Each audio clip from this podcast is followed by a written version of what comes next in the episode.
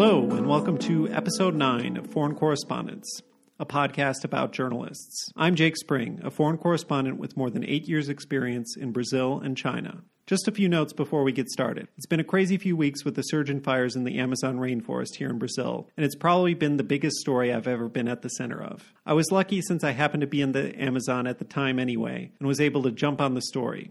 I did a lot of appearances on television and radio about what I saw out in the jungle. But there's one in particular I wanted to plug here, since it's a podcast. It's a show called Front Burner, produced by Canada's CBC Radio. I'm on the August 27th episode, so please look for it, and I'll also post a link in the episode description. One other note before we get to our guest. The show now has its very own Facebook page. It's facebook.com slash foreignpod. Please check there for new episode announcements and other stuff related to what we talk about on the show. It's also a great way that you can share the show without needing to be my friend on Facebook. Moving on. This week, I'm excited to share my interview with Brian Rosenthal, an investigative reporter on the Metro desk at the New York Times. This conversation with Brian is probably the interview where I've learned the most. And I'm not talking about learning about Brian himself, although we do a fair bit of that. I'm talking about learning from Brian's approach to stories, which he'll explain as he walks us through a couple of his investigations. I'll definitely be ripping off some of his methods in my future reporting. I guess it's not so surprising considering Brian made it to the Times at such a young age that he would have a few tricks up his sleeve. You'll hear all about how we met, but stick around to hear how Brian comes at the big stories, a method that definitely works as it's made him a Pulitzer finalist and got him to the Times, where he continues to produce hard hitting stories. Thanks for listening, and again, here's my conversation with Brian Rosenthal of the New York Times.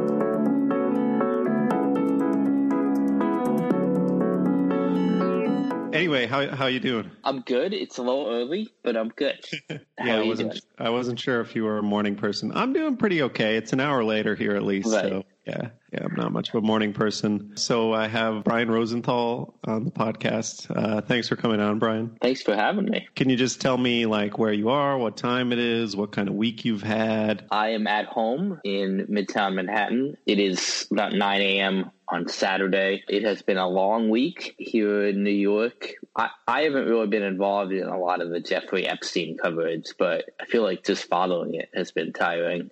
Um, so I am glad it's the weekend. Cool. I mean, that's a semi because you're a metro reporter. It's a it's being considered in courts there, so it's a semi local issue. Yeah, absolutely. A lot of the people that are working on it now are metro reporters. I'm a, I'm a little surprised I haven't been sucked into it yet, but I've avoided it so far. Yeah, I was gonna say, I guess Epstein's not quite related to Trump, but it must feel pretty good to have a beat that's not solely based on Trump right now in the United States. It seems like yeah. so many of my friends just covered Trump all the time. Yeah, that's actually one of the things I like most about my job is because so much of the Trump coverage is so, you know, it's dictated by the man, and the man is very uh, active. And I don't envy those reporters. They are running around all the time and going crazy in some ways. So I'm glad I, you know, have very little to do with it. Sure.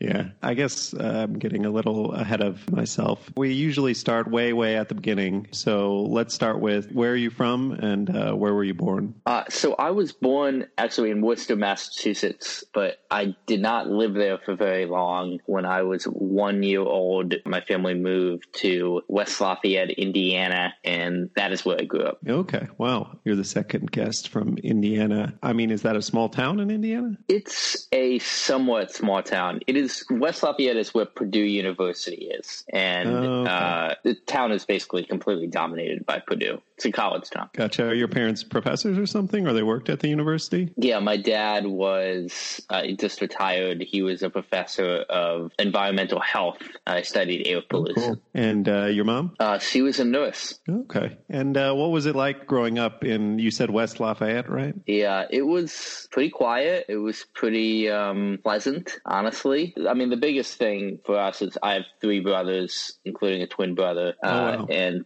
so it was very hectic around the house, I guess. Just mostly with the brothers and, and the family were all pretty close. So those are my overriding memories from West Lafayette. Sure. Wow. Yeah, I have two brothers, but three. Yeah, that's a, a lot. I did three within uh, five years. Wow. I mean, the twin helps. Yeah. yeah. But, uh, I forgot you were a twin. I think I knew that, but Are you identical twins? What's the deal with that? No, we're not identical, unfortunately. That Everybody goes, fun. ooh, like identical twins. They're like, uh, sometimes I wish we were identical just because, you know, we're basically just brothers. We do look pretty similar. We, we act very similarly and we're very close. Cool. Where does he live? He lives in D.C. Okay. Uh, just out of curiosity, what did most of your brothers go into, or what do they do? So it's kind of funny because my parents are both in the sciences. Basically, my dad is a study air pollution, and my mom is you know, nurse basically in medical, both on the science side. And all four of us went into liberal arts. So I don't know what that means, but my oldest brother is a lawyer. My middle brother works in media relations, and my twin brother works in politics, actually. Oh, wow. Cool. Growing up, when did you start to get an interest in doing journalism? It was not something that I had always wanted to do. And it really began just with working for the high school newspaper. I really wanted to go to a good college, and I heard that if you want to go to a good college, you have to do a lot of extracurricular activities. Uh-huh. So I joined everything in high school. um, I was on the debate team and the spelling bee team and the math ball team and the service organization, the Boy Scouts. And I also was on the newspaper. And uh-huh. of all those things, I just loved the high school newspaper the most. And that's when I first even considered it as a possibility. So that's how it started. Cool. Yeah. For for me too, I started on a, the Spartan Spotlight at McFarland High School. I mean, in retrospect, it was a strange place. Like we would always have like artwork on the cover, rarely photos, and you know a lot of strange essays, and not a lot of actual news. Uh, I mean, I interviewed the principal a couple times, but that was about it. Well, what was yours like? Was it a serious uh, endeavor, or was it just I don't know? What was it like? It was pretty serious. West Lafayette was such a um, it was a really interesting high school, and it was a really good high school. I mean, public school, but one of the best public schools in, in the state because it was all professors' kids. Oh, and okay. there was a lot of high performing people there, and everybody kind of took themselves very seriously. And the newspaper was included in that attitude. So, you know, we did a lot of stories about the administration and about I remember doing stories about teacher dissatisfaction, which was really weird because as a kid, you don't, you kind of think of adults as all monolithic, but this was about teachers dissatisfied with their pay and it was significant stories like that. Although I did also have a dating column for the paper, so it wasn't all serious. What was it called? I want to know. it, it was called Dating for Dumbos. Okay. Okay. Yeah. Do you think you changed some lives with that? I hope not, because the advice was terrible. That's funny though, but yeah, that's on a different level than uh, we were at. I mean, the probably the hardest hitting story I was wrote up was like interviewing the principal about a gun scare or something like that, mm. um, which I guess is pretty serious when you yeah. think about it at the time. Okay, yeah, it makes sense that it was a little serious. I mean, how else do you go to Northwestern and go straight into the journalism school, which I assume you did, right? I did. You know, again, I, I, wasn't totally sold on it. I was not necessarily planning to be a journalist or major in journalism, but I, I did apply directly to the journalism school at Northwestern. My logic was I was told by my college counselor and people at that period that it's harder to transfer into the journalism school than to transfer out. So at least if I started there, it would give me more options. Sure. So you know, even still, when I when I went there, I, I wasn't sold on it, but I did start working for the college newspaper immediately, the Daily Northwestern, and, and that's what really launched me into journalism. Yeah, and that's where we met. So you were a freshman when I was a senior? Yeah, well, I graduated in 2011, so. Okay, I graduated in 2009. We both went okay. into humanities, but that's two years, I think. yeah. So, so, I was a you were a junior when I was a freshman. Okay, so I wasn't around, and I because I was in China all year, and I come back as a senior, and I, I, just kind of had no idea what had been going on the past year. But that makes sense. You were a sophomore because you seemed to really know what you were doing at that point. There were always a few of the serious reporters, and then you know a lot of people who kind of drift in and out. But I remember I was working on the editorial page, and I have one specific memory that to this day I still don't know if you were trolling me or not. Where you oh, came oh, up to me you sat on the desk next to me and you're like, it was something like, you know, I think we should have more about bikes on the editorial page. And I was like, bikes? Like what? And you're like, yeah, no, seriously, like bikes. And uh, to this day, I don't know how serious you were if you were somehow mocking me. Uh, I I b- believe I was being serious. Uh, I did uh. bike everywhere on campus, and I, I, really liked biking. So I think I just didn't realize how uh, the editorial side of it worked. No, I mean we probably could have been more pro bike. Uh, so, but yeah, like I would say the daily, I did not major in journalism. I took a few classes. I thought about transferring in, but ultimately didn't because there were a lot of requirements, honestly. It was the daily that kind of pushed me into journalism and kept me interested. And I think that's the case with a lot of people. Like I've talked to Nomaan on here, Nomaan Merchant, uh, and he, you know, similarly was way into the daily. And a lot of the people we know, I think, who went into journalism after college were uh, somehow did extracurricular journalism. And I think the rest, I don't know where, what they went into. Also, yeah, well, I, I always say I was lucky enough to go to one of the best journalism schools in the country, but that's not what taught me journalism. The classes did not teach me journalism. Daily Northwestern did. Did you become the editor eventually? I mean, obviously, I was long gone. Or, or where did you go at the paper? Uh, I did. I became the uh, the editor in chief. Oh wow! So that's like living, breathing it. I mean, working like forty plus hours a week. That's probably conservative saying forty. Yeah, absolutely. I slept on that couch in the editor's office many a time, and uh, it was completely my life. You liked it though, or, or how do you feel about it in retrospect? Oh, I loved it. I still think it's the best job I'm ever going to have. There's just something special about it when you are with your fellow students you know you got to be scrappy you got to work at it and you have so much control too i mean when are we when are we ever going to have that much control over the product that comes out um, you know, it's it's just such a unique experience, and I'm I recommend it to every everybody I talk. I was talking to high school students yesterday actually, and I just recommended it so much. I think it's really, really an amazing experience. Yeah, I loved it. I loved the editorial board and how we'd all get in a room and decide what the editorials were going to be or what candidates we were going to endorse. And yeah, there was nobody else to tell us what to do. And when else is that going to happen except maybe at the very end of our careers if we manage to make it to the top of one of these organizations? Nobody but Which, even if you manage to make it to the top of one of those organizations, it's not going to be the same. It's going to be, you know, the bureaucracy you're going to have to deal with. It's not like the college newspaper experience. Right. Yeah, that's true. And you were talking to uh, students, like high school students. That must be tough giving uh, prospective journalists advice given where things are at. Yeah. Well, whenever I talk to students, I try and just get them excited about the profession because I think there are pathways, no matter how the industry appears to be, if you are determined, you I think can do whatever you want these days still. And it's just a matter of having the passion for it. And that's what I try and emphasize. Right. Yeah. And you're clearly evidence that that is possible.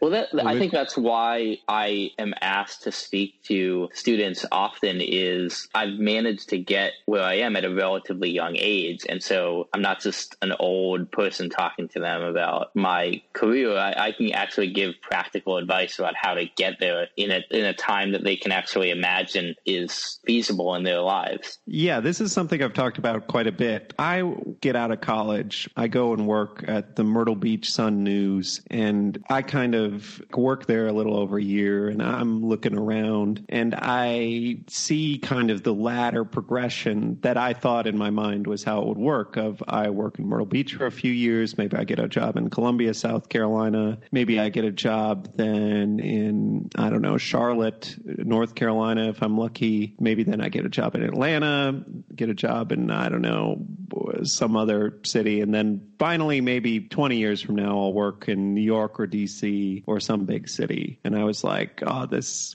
I'm not cut out for that. I'm not going to do that. And so that's why I kind of pick up and move to China and kind of try to shortcut it. And I feel like that path I described is disappearing, but you took a path kind of like that. I, I mean, I imagine it started in college, did you did you do a lot of journalism internships to start? Yeah, yeah, that, that's exactly how it started. I, I did five internships at wow. five newspapers in five different states. Wow, yeah, and this is why I kind of like that's similar to my interview with Nomaan. I imagined you being the same as him, kind of just extremely focused from the start, doing all the right things. And when I graduated, I just hadn't done any of that stuff, so I was like, ugh, how how can I Okay uh, get through this. But I guess when had you really locked in? Like already after your first two years or something, or because you said you came in and you still weren't fully convinced. Yeah, I mean, I think the Daily is a magical place, and I was pretty hooked pretty early on. So by the time I got to the end of freshman year, I was I was really you know thinking about internships. I mean, I also needed money, obviously, so I needed a job for the summer, and I really liked doing journalism. So I figured if I could find a journalism job, that would be ideal.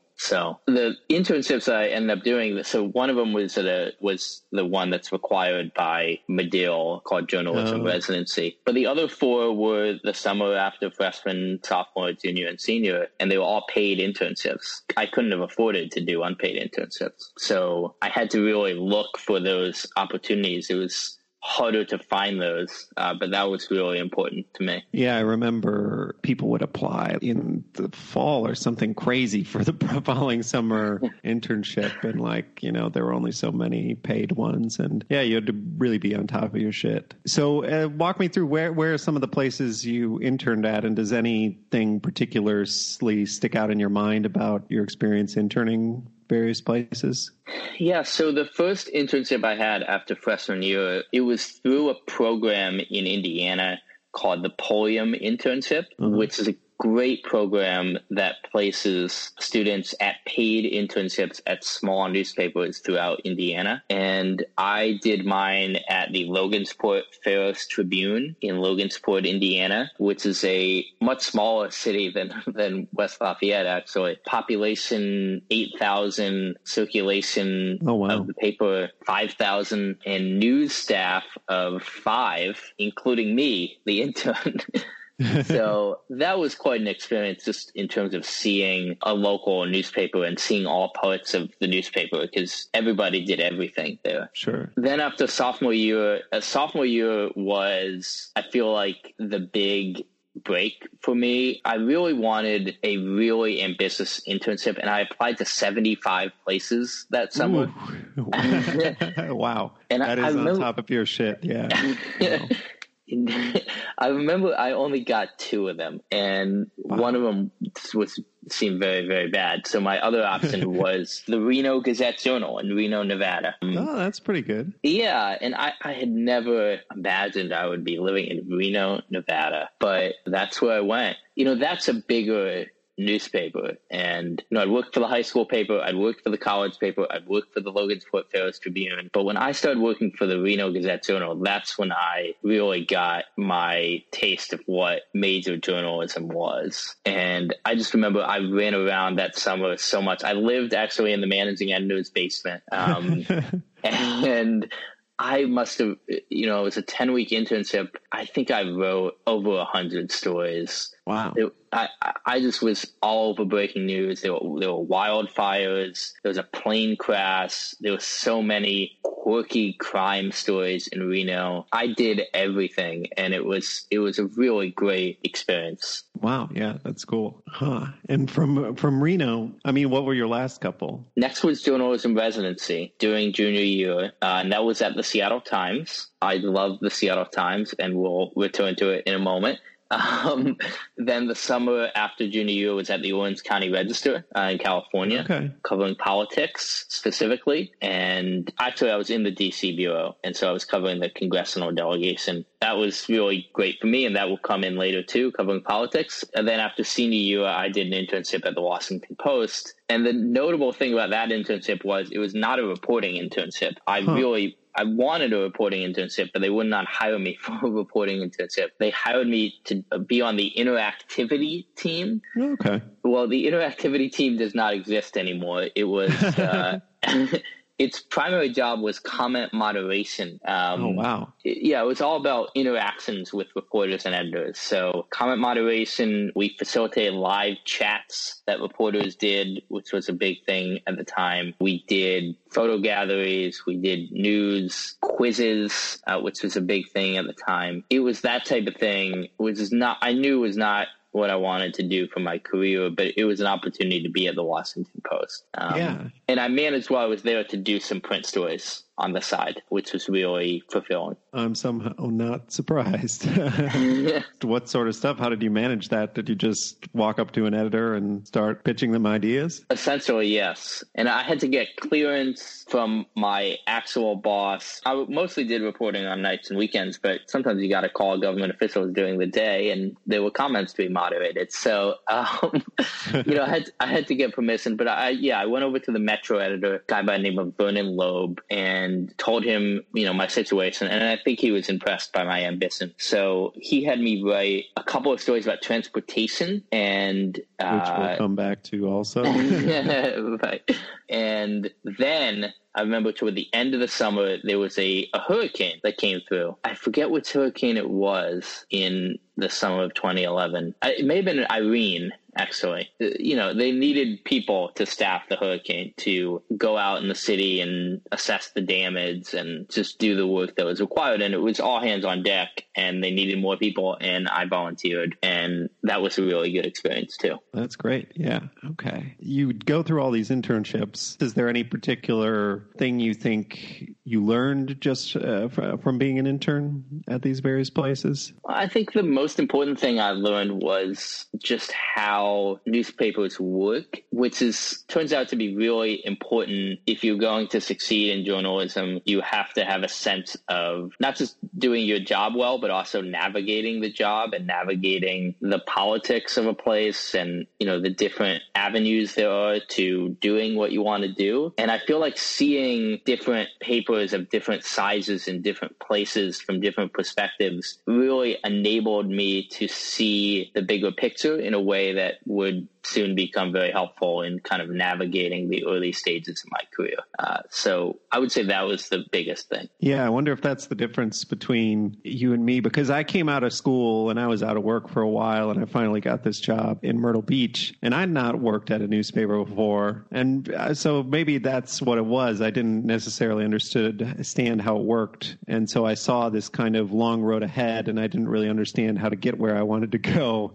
So I was just like, this direction is not for me. I've got to figure out a different way. So uh, you came out of that, I presume, thinking, okay, this is possible. This is something I can do. And how did you end up at the Seattle Times? So I actually got an offer from the Post to stay on as a contract reporter doing reporting. But before the summer had even began, I had gotten an offer from Seattle. They were looking for a fellow to do a basically a fellowship there, a three year program that they have and basically my internship had gone so well that they had thought of me and they had reached out and asked me to do it. And I said, I have this internship, but I would do it after. And so when the summer came, I had that decision about whether I was going to keep that commitment to the Seattle Times or whether I was going to stay on at the Post, which was really my dream job at the time. You know, as somebody who I was a political science double major, my family is all really politically active. Actually, DC is has kind of a special place in my heart, and the Washington Post has a special place in my heart. So I really wanted to be there, but I felt like I would learn to be a journalist better at the Seattle Times. And I mean, I'd worked at both places. And so I knew the landscape and I thought I would get more opportunities and I would advance my own abilities and my career more by instead of working my way up from the lowest point at the Post, going off and learning to be a journalist and then coming back as a more fully developed person. Um, and so that's what I did. I, I, went to Seattle and did that three year fellowship. Three years? Yeah, it wow. was uh, basically the program still exists. It's a great program. Basically, you are brought on and you're full time for three years and you cover whatever they need you to cover. And the only difference is you're not paid as much. yeah, I mean, I know there are a lot of different schemes like that. Like, I mean, I did a graduate trainee scheme with Reuters that was nine months, which is basically, yeah, you get paid less. But, uh, I mean, yeah, generally those programs are pretty good. I mean, they're still paying you a fairly decent wage. Like, definitely if you're in your 20s, you can get by. Um, yeah. I, I think that takes a lot of confidence to, to say I'll be better in Seattle. I'll get more of a base, but I can get back to that other stuff um, afterwards and I'll be better for it. The Seattle Times, you know, it's fallen on hard times these days, as a lot of newspapers have, and right. a, and a lot of people have left. But it was for a long time one of the absolute best newspapers in the country, and it was renowned for its investigative reporting specifically. And uh-huh. when I interned there, the number of incredible investigative reporters there was really inspiring. And I mean, I had a great internship there. And and I knew that I was going to have a great fellowship there too. And so it was kind of taking taking the sure thing over the contract possibility at the post, and th- that's how I made that decision. Sure. And correct me if I'm wrong, but you ended up covering education there. Is that right? The uh, K twelve education reporter was uh, on a fellowship, you know, one of these, I don't think it was the Nieman Foundation, but it was something like that. So she was gone. And so I stepped in on day one and was the K 12 education reporter covering Seattle public schools and public education in the state. Great opportunity for first the out of college. And so I ran with that and I did that for a year. And then the reporter came back. And so then I, I needed something else to do. And then I was put on politics. Like I said, that came into play. And I started covering local politics, so then state politics. Again, just kind of some happenstance happened. They lost a state reporter based in Olympia, the capital, which is about an hour outside of Seattle. And they needed somebody to move down there for the legislative session. And they needed somebody who didn't have any kids and didn't have a lot of roots and was able to just move for a temporary period. And I volunteered for it. And so that's the next step that I took. Yeah, wow. That's uh, similar a bit to my experience in Myrtle Beach, just in so much as like the State House reporter retired and they just didn't fill the position. So while they didn't move anybody over there, like they needed somebody to cover governor candidates when they came through town. So my claim to fame and an oft repeated story is I was there when Nikki Haley was endorsed by the Tea Party in a Kmart parking lot in Myrtle Beach before she was anybody and like got the opportunity to chase her around. And yeah, I mean, unfortunately, attrition, I feel like, is often what generates opportunities. Yeah. Um, Okay, wow. Well, that's yeah, a lot in 3 years. And so did you wrap that up and immediately make a jump or did you stay on longer or how how did it go? How did you get to Texas? Well, I actually about 2 years into the fellowship, I actually got promoted to being a full-time reporter. Oh, mm-hmm. cool. And so, yeah, and I got a raise and it was great. But about a year after that, I had actually hit my 3-year mark in Seattle and a lot of the people who hired me were leaving it was really tough financially for the paper. The executive editor who brought me in and some of the investigative people that I really admired were leaving. I was kind of thinking about making a move. And then I received a call from Vernon Loeb, who was, had been the Metro editor at the Washington Post, who mm-hmm. I had approached and told that I wanted to do print stories, and he had allowed me to do print stories at the Post. He had just left the Post and taken a new job as managing editor at the Houston Chronicle, mm-hmm. and he wanted me to come down and join him. I guess I'd impressed him with my three stories that I'd written but more importantly, my ambition. So, you know, again, it was a tough decision, but I felt like a change would help me grow. And so I decided to make the move. So that's when I moved down to Austin to be in the Austin Bureau covering state politics for the Houston Chronicle. That's where I drop in again, if I believe. and, uh, it had been a few years, but I saw you down in Austin and another reporter, Sean Walsh. And yeah. that must have been a few years ago at this point. I don't know, five years years, maybe less. But at the Houston Chronicle, you were covering the State House in Austin, right? Did I get that's that right? right? Yeah. Okay. So th- that's what has me a little bit confused because your big story was also about education, right? How did that yeah. happen?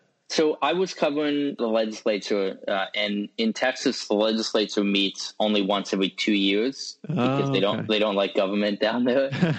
and uh, So 2016 was a year in which the legislature was not meeting. And years in which the legislature is not meeting are actually real opportunities for investigative minded people because instead of having to cover the session and the hearings and the votes and the press conferences and the debates, uh, you have a lot of time to do more ambitious work. So coming into 2016, I actually met with Vernon and I said, listen, I really want to do a very ambitious investigative story this year. And he said, okay, about what? And I said, I don't know. I just want to do something big. And so I ended up calling basically everybody I knew, all of my sources, all the advocates and the lawmakers and the lobbyists and everybody I'd interacted with. And I just was very blunt with them. I said, listen, I want to do a real big investigation. What should I investigate? What has nobody looked at? I reached out to probably 80 people and I had 80 conversations and I got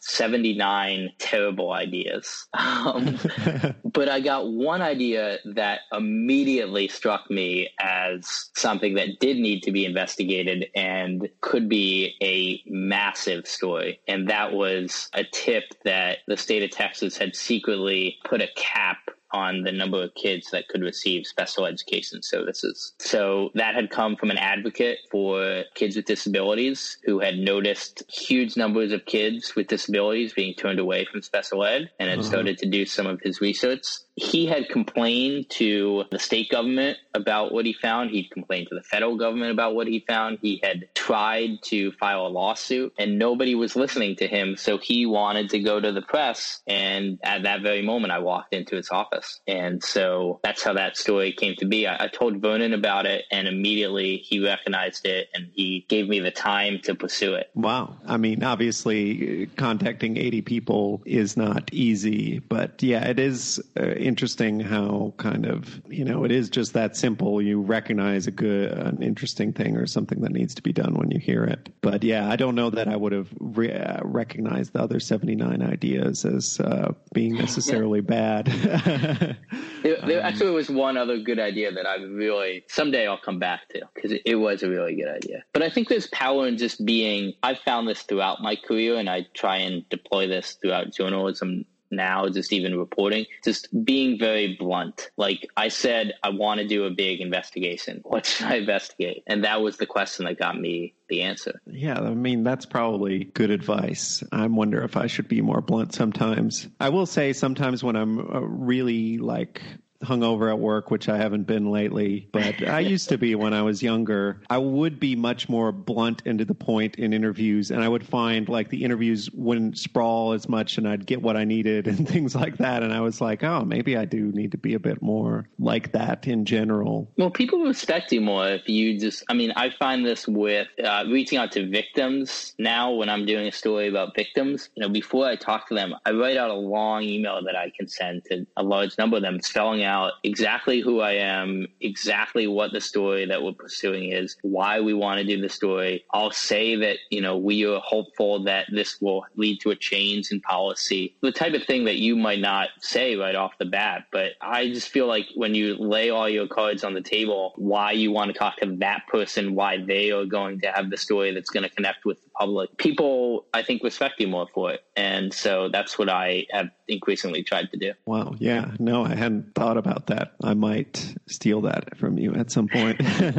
Are the two stories you've thought of? Did you have a chance to think about two stories first? Well, How one is, I mean, the story that I'm most proud of in my career is the special education story. I mean, I will say that when I met you in Texas, you know, Sean and other people were like, uh, something about Brian as some big story. And I definitely didn't realize how big of a deal it was until like, you know, we were driving to a wedding or something and like I heard about it on the radio or something like that. And I was like, oh man, I shouldn't have given him shit about that. It actually is a really big deal but anyway, yeah, let's let's go back and w- walk me through it from uh, after you get the idea where how it goes. Well, the question was how to prove it. I mean, the tip itself was that the state of Texas had secretly, illegally, and systematically denied special education services to 250,000 kids with disabilities. The state had intentionally, secretly hurt thou- hundreds of thousands of the most vulnerable people in the state. It was crazy, and so the question was how to prove it. And I went first to the data. And the nice thing about the story and the pursuing the story was that the data very clearly showed that Texas had the lowest rate of kids receiving special ed services of any state in the country. And just that fact had never been reported. The reason I say that's great is that when I'm doing investigation, I like to think about the minimum story. Even if everything goes wrong, what is the story, the very least that you can say? And we already had a really good minimum story. The minimum story is that Texas has the lowest rate of kids in special ed in the country by far, and uh-huh. advocates are upset about it. So once the numbers show that, instead of diving into, you know, the tipster had found the policy and had really been pushing me that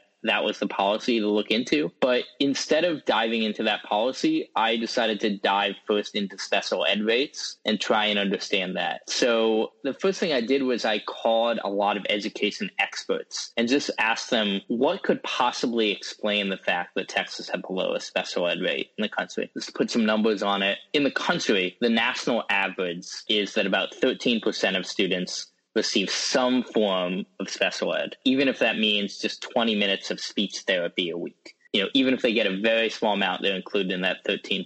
And Texas had been at close to that 13% in the early 2000s, and it had fallen down to 8%, which doesn't seem like a huge difference, 13% to 5%. It's only five percentage points. But in a state like Texas with 5 million kids, that corresponds to 250,000 kids. So I just asked a lot of education experts what could possibly explain that drop and that low number. And really, I got a lot of potential theories, but none of them checked out. And when none of them checked out, we felt really confident that we could dive into this policy as the really sole explainer for why this had happened. So that's what we did. Uh, we interviewed literally hundreds of teachers and special ed evaluators and special ed providers and, and administrators and all kinds of people about this policy and the impact that that had. We got dozens of people to talk about how they had been frustrated because they'd been punished for giving special ed to too many kids or they'd been ordered to remove kids from special ed because of this policy. Uh, we also obtained a lot of documents. One of the key documents was uh, something called a corrective action plan, uh, which is basically a document that school districts had to fill out when they got in trouble for giving special ed to too many kids. And we were able to actually obtain the corrective action plans that spelled out how they were going to fix this problem of having too many kids in special ed. And so those documents uh, and those interviews were just really powerful evidence of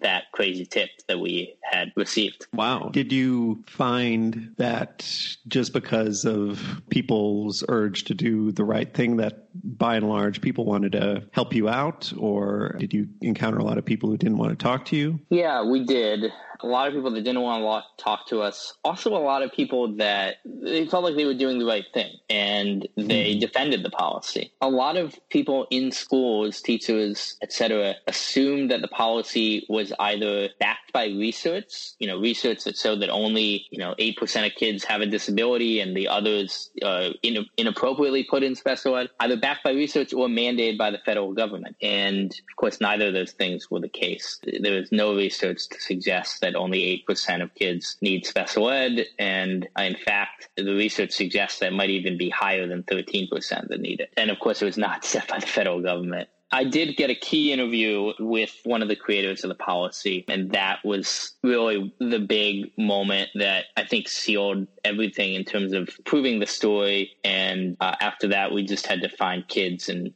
families to make it compelling and illustrate it. But the interview with the creator, I talked with her and, you know, she defended the policy. She said that it was put in place because there, there were too many kids in special ed, that there was over identification and stigma attached to that. And then I, I got the chance to ask her the question that had been burning in my mind for months, which was that they had set this policy at 8.5%, this cap at 8.5%. percent mm hmm Why 8.5%? It's such a random number.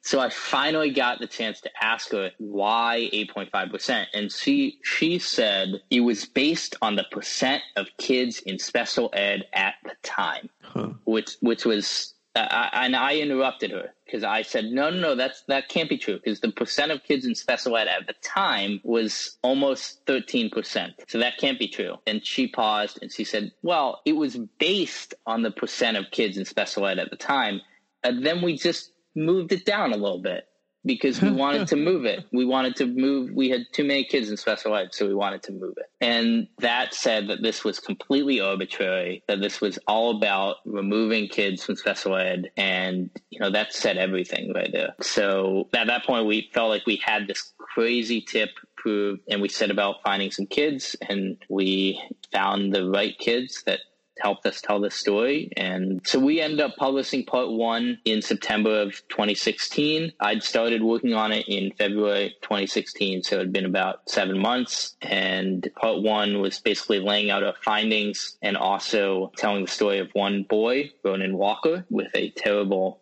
story of, of what happened to him. And we published, and the next day the uh, feds opened an investigation, and within three weeks, the policy was suspended and ultimately removed, and a whole lot of uh, reforms were put into place. What happened to the woman? Out of curiosity, the creator, yeah, uh, she was fine uh, to my to my knowledge she'd already retired. I mean, not going to come after her for that. Sure, yeah. But I assume somewhere in there the feds found something was illegal about that. Yeah, so the federal government ended up doing, by the way, there was a lot of pushback at the time, which in retrospect is, you know, almost not worth discussing, but at the time was very stressful. The state denied this. They had basically claimed that the reason that the special ed rate had fallen was that they had developed new teaching techniques that were so innovative that kids didn't need special ed because they got so much help in regular education, which was ridiculous. Mm-hmm. Uh, but they they stood by that. There was a lot of pushback. Other media organizations were skeptical. It just seemed too crazy that the state would actually do this. And the feds opened an investigation, but the results of that investigation did not ultimately come out for another two years. So there was a two year period where it was allegations and denials. You know, it was stressful. But yeah, the federal government came out with their investigation in January of last year, and it found that we were completely right about everything and penalized the state for violating special ed law in several different ways and uh, they ordered the state to make some corrections. And so last year, the state acknowledged responsibility and put forward a plan to spend three billion more dollars on special education. That's great. Wow, that's quite a project for an off year, and um, yeah, yeah, that's a huge impact. Wow, and yeah, I mean, I definitely didn't realize how big of a deal it was when I first heard about it. Did you realize how big of a deal it was before it came out, or how uh, big of a deal it was going to be, or how big big the reaction was going to be. Obviously, you knew it was an important story that needed to be reported, but did you realize what the reaction was going to be? I had an epiphany looking at the data kind of midway through the reporting. The people that were defending the state had said that this was just part of a national trend, that the special ed rate around the country was declining, and Texas might be a little faster, but the whole country was going down uh, in special ed rate, and that this was just kind of a natural thing. And one day I looked at the data, and indeed it showed that there had been a reduction in special ed uh, around the country. But I, I decided to remove Texas and, and look at what the rest of the country was doing. And it turned out if you remove the dramatic, unprecedented reduction in special ed in Texas, the rest of the country was actually flat. They had stayed the same. Huh. But Texas, because it was so big. It was such a big state and their reduction had been so significant. It had made the entire country look like it was there was a, a, nationwide reduction in special ed. And when I saw that, I just, that was really remarkable to me. And at that point, I realized this could be really big because that is, I mean, it's just, it, the conversation, even in all the education journals, was about this reduction in special ed in the country. Um, and nobody had realized that it was basically all driven by one state. Um, yeah, wow. So, anyway, I, I did have a sense. And in fact, Vernon, who had been my direct editor on the project, he uh, turned to me the day we were going to hit the publish button and he said, This policy is going to be gone. Everything's about to change. And he was right. And yeah, the piece, uh, I mean, it spurs an investigation. Uh, all the other media is talking about it, even if they are referring to as allegations and things like that. And it got nominated for a Pulitzer, right? Yeah, it was a finalist uh, in public service, and uh, it's how I got my job at the Times as well. Yeah, you get nominated for a Pulitzer, I can only imagine, or you're a finalist. I think they're the same thing. People use they, them they, pref- they prefer to say finalist. Huh. Interesting. it's not an Oscar nomination. right. I imagine that felt great to find that out. And I mean, that obviously puts you on a lot of people's radar. So, uh, with the New York Times, where you work now, I always present this kind of. I don't know if you know much about Saturday Night Live, but I do. uh, I watch it. Yeah.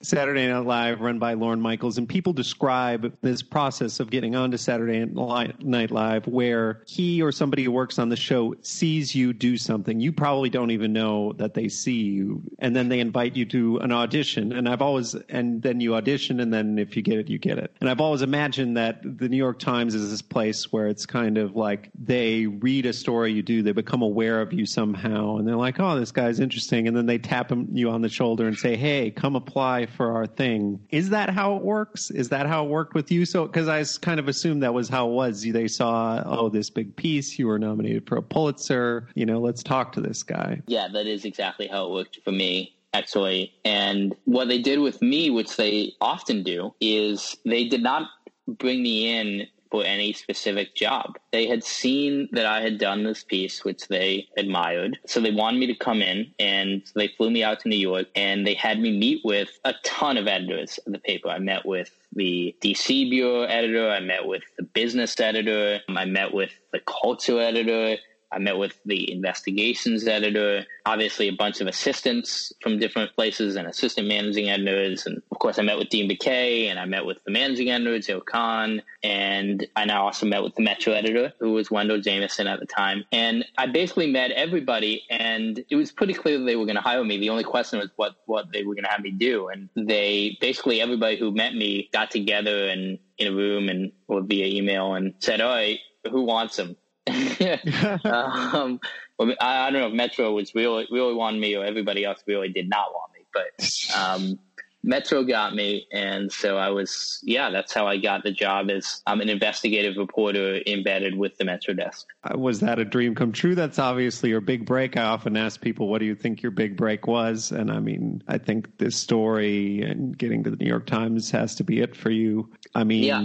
how did you feel about it? Well, I had always imagined that I would get to the Washington Post, just huh. in my head. Like I said, DC is is an important place to my family. Two of my brothers now live there. I always read the Washington Post growing up. I did not read the Times as much.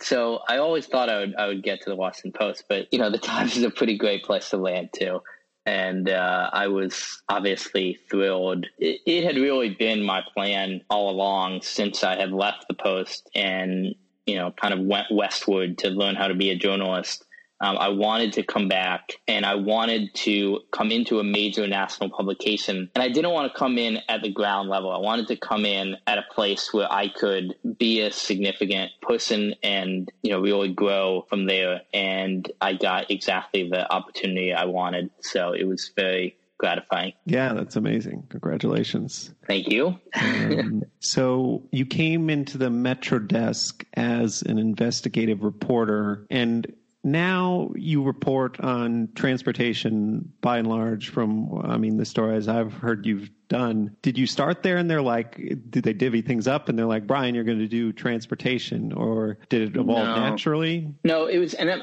I'm actually not focused on transportation um, it's so I, i'm an investigative reporter and so i do investigative projects I've been here for a little over two years and I've done two major investigations with some kind of smaller stuff thrown in there. In the beginning, they wanted me to just kind of get my feet wet. And then in the middle of the two projects, they had some other things that they needed help with. So I've done other stories, but I basically had two major investigations one about the subway uh, system in New York, the other about the taxi industry in New York. Now, both of those are transportation related, but that's a coincidence, actually. They just happen to both be about transportation. And uh, my next project, uh, I assure you, is not going to be about transportation. yeah, not okay. there's anything wrong with transportation, but, you know, I just want to kind of uh, widen the scope of things I'm covering. Sure, sure. That makes sense. But yeah, you've covered the hell out of transportation. um, yeah, yeah that makes sense. You you can probably move on to yeah the next thing. Um, I will say, me and my wife did watch uh, your show. I won't say exactly how I was able to watch it um, in Brazil. So the show is the weekly a New York Times show on FX, is that right? And also on Hulu. And you were on the second episode to talk about your investigation into the taxi system and the medallion system by which the city controls taxis, um, which I assume is the subject of your second investigative piece you mentioned also. And that's how you got roped in the show? Yeah, that's exactly right. I started working on my uh, investigation into the taxi industry last summer. And around that same time, the Times was starting a new television show and so they asked if they could follow me around on my reporting. We published the print story, well, at least part one and part two of the taxi investigation. Part three is still to come. Uh, but we published oh, wow. parts one and two in May, and the show aired in early June. So it was really good timing. So I started watching it, and I'm like, ah, taxis. You like, I've heard about the medallion system, and I've heard like how little money these guys make. I thought it was just going to be like uh, looking into things I already knew, and then you know, it turns out there it was screwed up in all these other other different ways that I didn't know.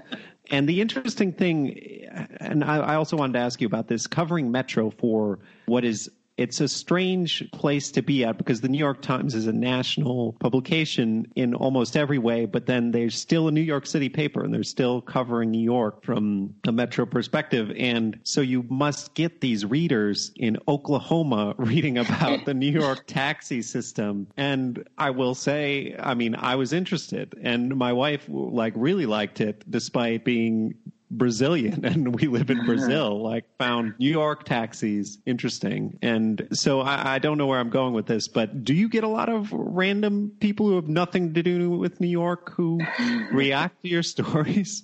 Yes. You know, it's interesting. There's a conversation at the Times now about how to handle Metro, and there's been an ongoing conversation for years. And one of the facts that was shared with us at our last meeting that we uh, are to keep in mind is that the New York Times currently has more subscribers uh, in California than it does in New York. I mean, that's not a necessarily a shocking thing when you realize that the Times is a national publication and the population of California is bigger than the population of, of New York. But it's really it's a reminder that it is a national publication and an, inter, an international publication. And yes, it's very dedicated to its hometown, but most of the people that are reading it don't live in the hometown. So it's a tricky balance for everybody on Metro. I kind of feel like the stories that I do are big enough. And, you know, if I'm spending six months or a year on them, they're probably outrageous enough that really a good story is interesting to anybody. I feel like I have to deal with that balance less because just the nature of what I do is inherently interesting. But yeah, it's definitely kind of a an awkward situation sometimes. Huh. But a good situation, and I mean, if you're in a position to produce good stories, yeah, people will read a good story, and who cares if they're in California or if they're in New York or um, Brazil or Brazil? True. Okay, and then for the other story, do you want to walk us through uh, your taxi medallion? I don't know how to sum it up in one word. How you got onto that story, how you came up with the idea, and how walk us through how you reported it. Yeah. So the taxi story actually came from a very unlikely source. Came from Michael Cohen, President Trump's former lawyer. Really? Yeah. Maybe it's not an unlikely source because all the stories seem to come from him these days. You know, his home was raided and the FBI uh, was investigating him, and there was all this attention on his payments to Stormy Daniels. The Times decided that we needed to do a real hard look at him and do what we call an investigative profile, which really just looks back over his entire life and you know reports what we find. So there are five reporters that were assigned to work on this investigative profile. I was one of them. It was just after the subway project had finished, I was kind of looking for my next project. So I was assigned to help with this. We all split up his life. Somebody took his family, somebody took his legal career, somebody took his work for Trump, somebody took his real estate interests. And I was left with the last piece of his business career, which was the fact that he owned 30 New York City taxi medallions. there are 13,000 medallions in New York. It's the permit that allows you to, to own a taxi half of them are owned by individual drivers, the guy behind the wheel. Uh, the other half are owned either by big fleets uh, or by investors. And investors like Michael Cohen buy these and hope they go up in price. So the story with Cohen that everybody was talking about was that he had invested in these medallions and had become very rich because of them, but then had had some financial difficulty because the value of a taxi medallion had been worth a million dollars and it had fallen down to $200,000. And that was kind of the conventional wisdom, and everybody was focused on the value falling. Everybody thought it was due to Uber and Lyft. And I was reading about this as I was doing my research on Cohen, and I was really, something really bothered me about that. And what bothered me was why had it ever cost a million dollars to buy a taxi medallion. Like I said, half of these people are the guy behind the wheel is buying it. And mm-hmm. why would they spend a million dollars for first of all, why would you spend a million dollars on any to get any job? But why would you spend a million dollars to get that job? Or you're behind the wheel of a cab for 80 hours a week. You know, I've talked to cab drivers. They're all miserable. They're, you know, most of them are immigrants. A lot of them don't speak English. It seemed very weird that the value had ever been a million dollars. And so I finished up my story uh, on Cohen, and then I, you know, started poking around on the on the taxi industry because it seemed like it was something that needed to be investigated. Sure enough, I I soon found out that the value had not been a million dollars for very long. And in fact, only a few years before it was a million dollars, it was $200,000. And there had been this dramatic increase in the price. It was kind of like the special ed story in which I just, there was something in the math that didn't make sense. And so I launched into trying to find out what had happened. So that's how it got started. Right. Yeah. And uh, it's all uh, laid out in the show. So you get into how the city government was focused on the price and basically trying kind of complicit in pumping up the price. And these investors were kind of playing all sides of the market from you know financing to buying the medallions and making money off the value going up and a kind of a, uh, a bit of market manipulation a bit of speculation. Yeah. And yeah. one very striking thing to me about it is you do one interview with a guy who i think was the head of this board. And you know you really grill him about like this stuff going on. Or like didn't you feel like you should do something I can't remember who he was, but I'm sure you do. How I, am always like maybe because I'm in foreign countries, but oftentimes like I feel like these type of people, you know, they just won't sit down with you. They just wouldn't agree to an interview. Um, and I'm just amazed when I see these people sitting down for an interview, and I don't know if it's because they're local officials or you know why why did this guy sit down with you? Do you think? Well, I, let me. I don't want to be too specific about this guy, but I, I, let me say in general yeah, sure. I find that there are a couple of reasons in general why somebody might sit down with us. First is they know we have the story and they want to get their side into it. And that definitely happens. But I think more often is, and instead of coming out of a place of, you know, just wanting to get their side in, it comes out of a place of arrogance. They feel like they are so good at what they do that if they get in the room with me, I won't stand a chance with them. They'll outmaneuver me and get me over to their side of thinking about it. And, you know, I, I just think that people are really confident in their abilities to convince people of, you know, what they did was not only right, but smart and good. And well, and then the other thing is that they people want to get in in the New York Times. Um, so there's some ego there. You know, everybody wants to get in the New York Times. So I think it's a combination of ego, arrogance, and uh, a little bit of wanting to get your perspective in. Sure. Yeah.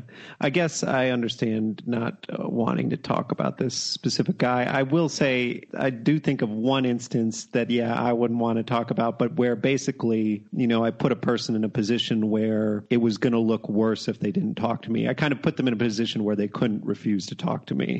and I mean that's never comfortable. Um, yeah, I've done that too. We did that with a debt collector, a notorious debt collector in the industry that was recently arrested actually because of what we reported about him. But you know, we basically laid out everything that we had found, and we included everything, including some things that we were less sure about, but we had found and we might report. And we basically represented that you know, unless you get us off of this, we're going to report it. And at that point, he really had to call it, and he did. Huh. High pressure interview situations, though, I would say. I like it honestly. The confrontational interview is, is my favorite part because it's so it's so real. I mean, this is you know I'm sitting across the table from somebody who I have been, re- uh, you know, take that interview with Matthew Daus, the former commissioner. I mean, I had been researching this topic for months, and I've been talking to hundreds and hundreds of cab drivers who had been screwed over by things that this guy had allowed to happen. And all of them would kill for the opportunity that I had to sit down with him. And I felt like I owed them, I, I was representing them in that moment. I got the opportunity to really hold his feet to the fire. It's just, I mean, I, I just view it as a really exciting opportunity to hold people accountable accountable. And, you know, if you've done the research like I get to do, and I've, I've done months and months of research, you know, I feel very prepared going into that room. And yeah, so I don't I don't typically get nervous. That's interesting, but that's a good quality to have. Uh, and I didn't want to rush through the story, so Uh, you said there are two stories out and a third one to come. What, what were the first two? How, how, did you focus them? Just to be clear for anybody who hasn't read the story, the story is about how a bunch of industry insiders not only manipulated the market to artificially inflate medallion values, but then more troublingly, when the prices were inflated, trapped thousands of immigrant cab drivers into loans to buy these medallions. Loans that the lenders knew were never going to be paid back, but were basically designed to create short term profits for themselves. And th- th- those were the practices that were laid out and the scheme that was laid out, really. In, in part one, and, you know, as these stories typically do, we picked up one victim and we told their story and what had happened to them. So that was part one. And then part two was all about the government regulators and how government regulators had ignored warning signs about this for years. And in the case of the city, had not only failed to stop it, but had actively encouraged it by choosing to sell new medallions uh, to make money for the city and running these ads that claim that medallions were a path to a worry free retirement and better than the stock market and basically bulletproof investment and really participating in the inflation of the medallion. So that, those are parts one and two. We are pursuing some additional reporting now. I don't want to get into the details of exactly what part three is going to be, but we're following some other threads related to the story. How much longer, or do you not not even know um, when you would do a part three? Like, do you have a deadline? How, how does that part work? I do, actually, and it's coming up. It's not really ideal to put part of the story out there and then have a long gap before we tell the rest of the story. So there was some pressure to get it out. Uh-huh. We were hoping for the end of July. Now we're thinking maybe the beginning of August. It takes time. Maybe it'll be late August, but hopefully sometime this summer we'll be able to do part three. And then, then we have some other stories we want to do too. I sat down with my editor recently and we kind of sketched out the other things we want to say about this topic and uh, what we've found in our reporting. And we probably have probably three more installments to do. Oh wow! Uh, yeah, probably hopefully by the end of 2019. So that's the plan. Wow, must be a lot of stuff you're finding it must be a bit strange to put your flag down and have people know you're on a story and they're aware of the story. It's different when like you're reporting something out and other people don't know what you're up to. But I don't know that many. I think publications would be foolish to try to take you on and you know swoop in on the story um, now. Maybe they yeah, we have a bit of a head start. Maybe they don't know who they're dealing with. Um, anyway, yeah, this is all fascinating stuff. Is there anything else about kind of your career and your life? life uh, you'd like to say before we move on to the next segment? One point that I think is kind of interesting that I try to make when I'm talking to students is you look at my career, I have never successfully applied for a job. Um, I've unsuccessfully applied for jobs, but the job in Seattle was I had done the internship and then they reached out to me and asked me to come. The job in Texas, I was working in Seattle. They reached out to me because of my internship at the Post. And then, of course, my job at the Times, they had reached out to me based on the story I'd written. So I think it's a testament to how jobs often are based on the people you know, the connections you have, and the work that you do more so than applications. So I think that's kind of an interesting uh, pattern. Yeah, yeah, definitely. And I mean, I would say let's walk through my jobs. I got the job in Myrtle Beach because Nomaan knew a guy who had just gone through there, and a train of Northwestern people had gone through there. I got my job at uh, the magazine in China I worked at because I emailed around, and a Northwestern professor, again, who Nomaan knew, and I didn't really know, knew a guy who worked at the FT who knew the publisher of this Random Ass magazine, who I guess I said, you know, so and so said to email you, and he was like, oh, this guy knows this guy. And then I got that job, and then at Reuters, like I was applying for the traineeship, and I called the six people I knew at Reuters and was like, can you put in a good word for me? So Yeah. mine was a bit more pushy. I mean, people weren't ringing me up, but still, it was the random, here's a job posting, send your application thing. I, just that has never gotten me a job. Um, Yeah. Which I don't know if that's a good thing or a bad thing. but uh, um, I, I guess the other thing is just that um, to talk about this chain of, of working your way up through local papers. I mean, I've talked about it with Nomaan and with other people that, you know, it just didn't seem like a viable path. And most people tend to agree, but obviously you're able, were able to do it. Are you like a unicorn or do, would, do you think it actually is possible for most people if they are willing to work hard enough? I think it is possible for most people, not only if they're willing to work hard enough, but they they also you do have to get lucky, no doubt about it. I can name several points in my trajectory where I got very lucky. But you have to you have to get lucky, you have to work hard, and you also have to work hard in the right ways, and not just with the stories you do. Another thing I always tell students and I tell job candidates is having one or two amazing clips is a million times more valuable than having a hundred good clips. Like you Uh-huh. can do your job well every day, but nobody's going to notice that unless you have some really standout, incredible examples of you at your absolute best. And that is, it's so important. And so I think you have to be ambitious. You have to like think about that. You have to really make that a goal in of itself. But yeah, I mean, if you do the right things, it's absolutely possible. And it's not just me. There are other people with even today this type of trajectory that are getting hired by the Times and getting hired at other places. That's good to hear. Was there ever a point where you weren't sure if you were going to make it as a journalist, make it to where you are today? I don't think so. I well, mean, that's good.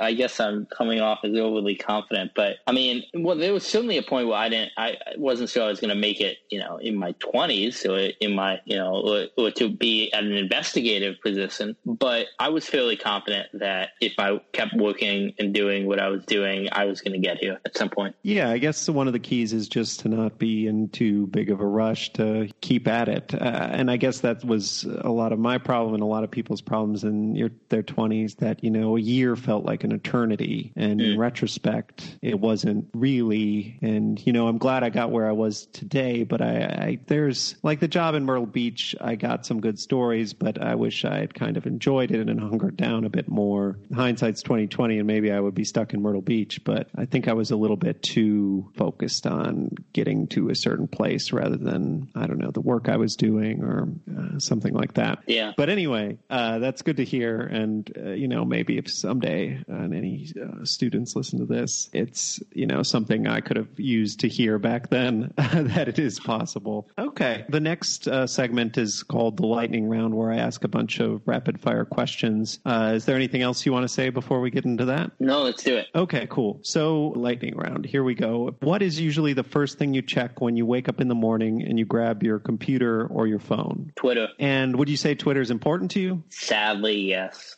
People always ask, "What's your primary news source?" And my answer is Twitter. I mean, that's just I. I feel like I, I am following a good group of people, and I trust their news judgment.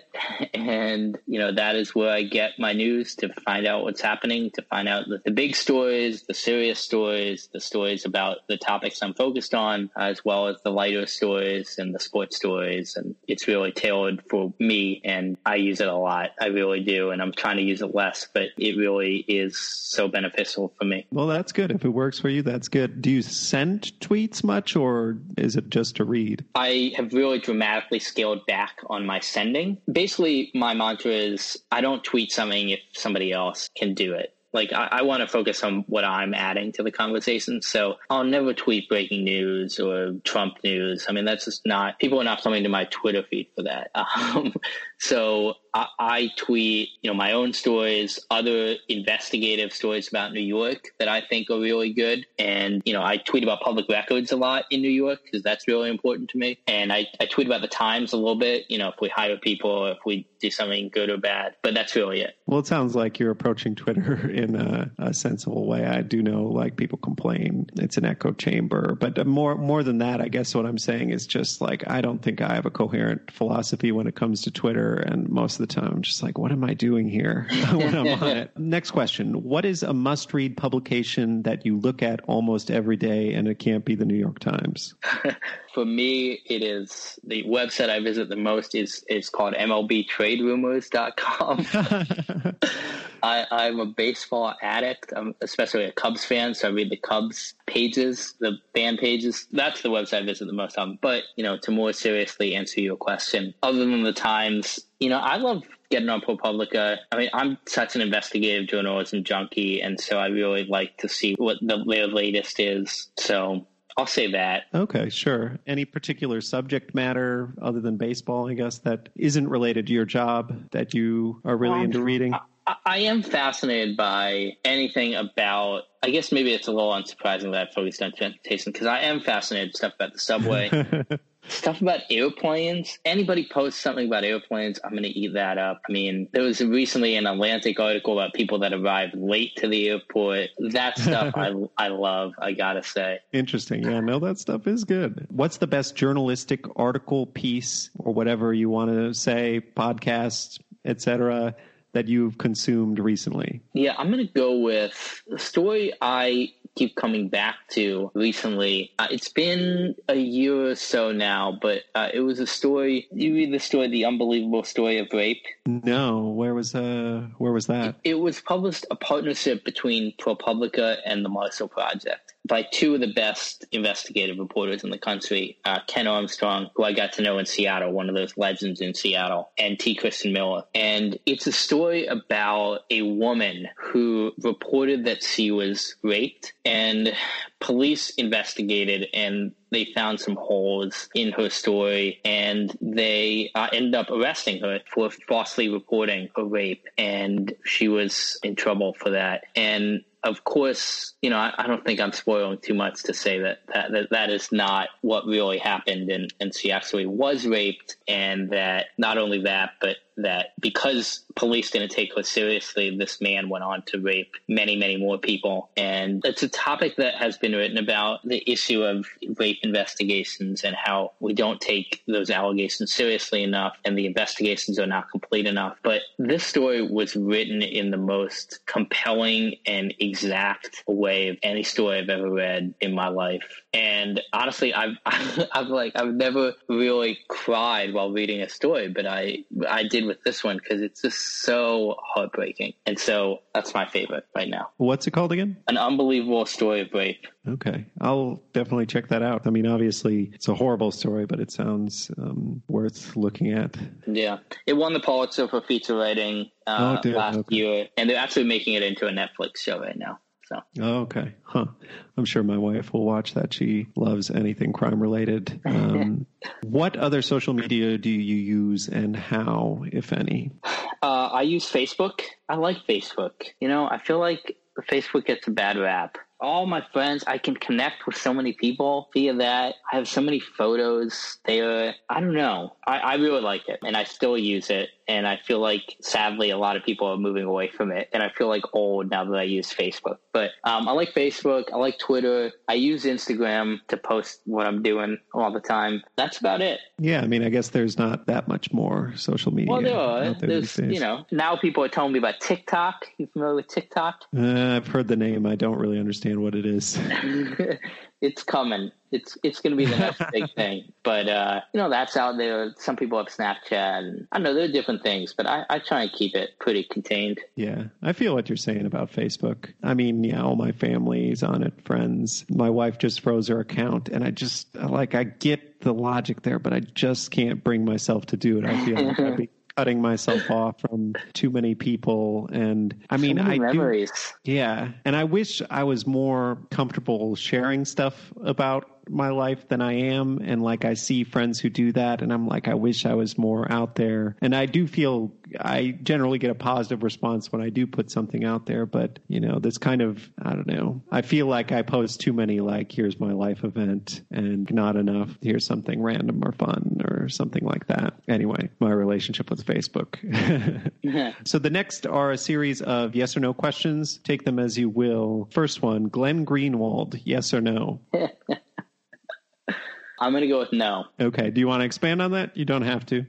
You know, I don't know him and his perspective as much as I should, but you know, he says some things and does some things that I think are problematic. Sure. But it is interesting to see, I will just say real quick, that people outside the U.S. are far more likely to say yes, and people in the U.S. are far more likely to say no. And I think that's for several different reasons I won't uh, get into, but you can probably guess. Next up, Vice Media, yes or no? Uh yeah, I like Vice. Okay. The piece they did on Charlottesville last year was one of the best. That, that was Vice, right? Uh, I don't know. I haven't heard about it. They did this. It was like a mini documentary, or, or they're about their reporter was embedded with the white supremacists in Charlottesville the day that that attack happened, and one of the best video pieces I've seen recently. It was really well done. Okay, I'll have to check that out too. This one might or might not apply to you. The Wire season five, yes or no? no, no, no, no. You've seen it? Yeah, I've definitely seen it. I mean, it's it's good television, but you know, I, this it's not. We have enough problems in our business. We don't need some like that's not realistic that that would happen. Yeah, making up the serial killer thing. Yeah, Yeah. uh, it is good TV. I like the way the newsroom's presented. Yeah, Yeah, that part is a little problematic about. It was obviously before all this fake news stuff, but um, I wonder if uh, David Simon, if he could go back and do it today, if he would still lay that out there with everything that's going on. Right? Exactly. If you had to trade places with one journalist, living or dead, and you would have their career, who would it be? This is one that you mentioned to me in the email that you asked people, and I uh, I don't know. I feel like obviously there are so many moments in history that I would love to have had a front row seat for and cover. I think the answer I'll give though is there's an investigative reporter at the Times who I really respect and have long really respected and just feel like he has led a career that's obviously done a ton of really impactful work and done in the right way. That is Walt Bogdanich. He's won three Pulitzers for his investigative reporting. He's been at the Times for 20 years. And before that, he uh, actually worked for television for 60 Minutes. So he's done some different things. Also worked for the Wall Street Journal. And I just really respect him. And he's gotten the opportunity to do a lot of really great and different types of investigations. Cool. What is one thing about yourself that most people don't know? Well, first of all, I, I love the Chicago Cubs. I'm obsessed with the Chicago Cubs. I watch pretty much every game somehow. So maybe my boss didn't know that, but I feel like I come off as a very serious journalist, but I also happen to be just completely obsessed with baseball. But I think like more of a fun fact, if that's what you're looking for. Um, Sure. I'm an Eagle Scout. And Oh, wow. Okay. when I was in the Boy Scouts, I sold in 2002, I sold the most popcorn of any Boy Scout in the state of Indiana. Oh wow, man! I used to be a Boy Scout. I remember selling popcorn. I was the worst Boy Scout, though. I never made it past tenderfoot. I like got two merit badges, and that's not. I was in the Boy Scouts for years. I was just very bad at it. Um, so, uh, Well, you were in a it couple- for the right reasons. You were in it for like having, you know, enjoying it and learning from it. I was just looking for the, the merit badges. But I mean, I knew a couple Eagle Scouts. They're all like, it's a, a worthwhile endeavor, I would say for sure. But yeah, I just didn't, yeah, have the attitude for it at the time. Cool. And then, what is your favorite film, book, TV, or other media property about journalists? So, like a meta thing about journalists, for example, like The Wire season five. Yeah, that that one's an easy one for me. It's Spotlight. I just think that that is such an accurate portrayal of what we do every day. And you know, whereas The Wire season five, people watch that who don't know us. You know, that hurts our credibility. Spotlight is just so, I just love that people got a chance to see that because that is what we do every day. And I'm so proud of what we do every day. And I love that people got a chance to see it. So that's one of my favorite movies of all time. Yeah, Spotlight is great. And uh, I've talked about with another guest about how even some of the little details like the ha- standing around having cake for someone's retirement is like a very newsroom thing. Like, yeah. To, um, What's your answer on that one? That is a very good question. I feel like I had an answer at one point, but it's escaping me now. I've heard too many. What huh. is it? As soon as it gets um, turned on you, you can't answer the questions. You're the second person to turn it on me. The only person asked like ask me the next question, I'll ask you.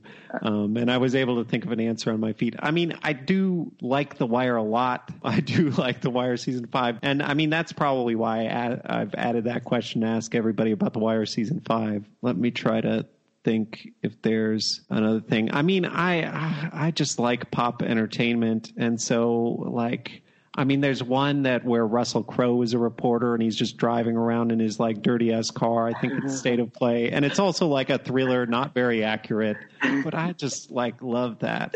But yeah, I need to think harder on what my favorite thing about journalists is.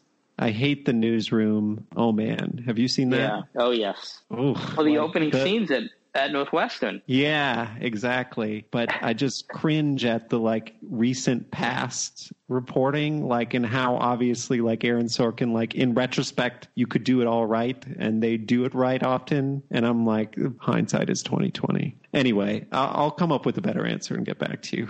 and then the last question is: qualifications aside, if you couldn't be a journalist, what job would you do? Oh man, I mean, can I just say like a, a basketball player? is, sure. that, is that a cop out? Because that's not serious. I mean, qualifications aside, basketball is my favorite sport to play. I feel like I'm I'm maybe happiest on the basketball court. That, that, that I mean, I did say qualifications aside, so I'll allow it. I'll Thank allow you. it. Okay, well, uh, that's all my questions. Um, thanks so much for coming on the podcast. I really can't say thanks enough. It's been a great conversation. Well, thanks for having me. Yeah, I, I really appreciate it.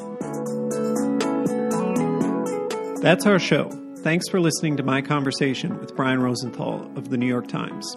I'll post links to some of the things we talked about in the podcast description and also on our show page, foreignpod.podbean.com. If you like the show, please subscribe to it on Apple Podcasts, Stitcher, Spotify, or wherever you get your podcasts, and leave a five star review. Beyond that, it would be a huge help if you also write out a positive review saying what you like about the podcast. It helps get the podcast more attention in Apple Podcasts and other apps. You can find us on Twitter at, at foreignpod or tweet about us with the hashtag hashtag foreignpod. On Facebook, our page is facebook.com slash foreignpod. Above all, if you know someone who might like the podcast, please recommend it to them. Our show's music is a track called Love Chances by Makai Beats. There's more information on that in the podcast description and on our show page. Please look for the next episode to be posted on Sunday, September 22nd. Until then, I'm Jake Spring, and this is Foreign Correspondence.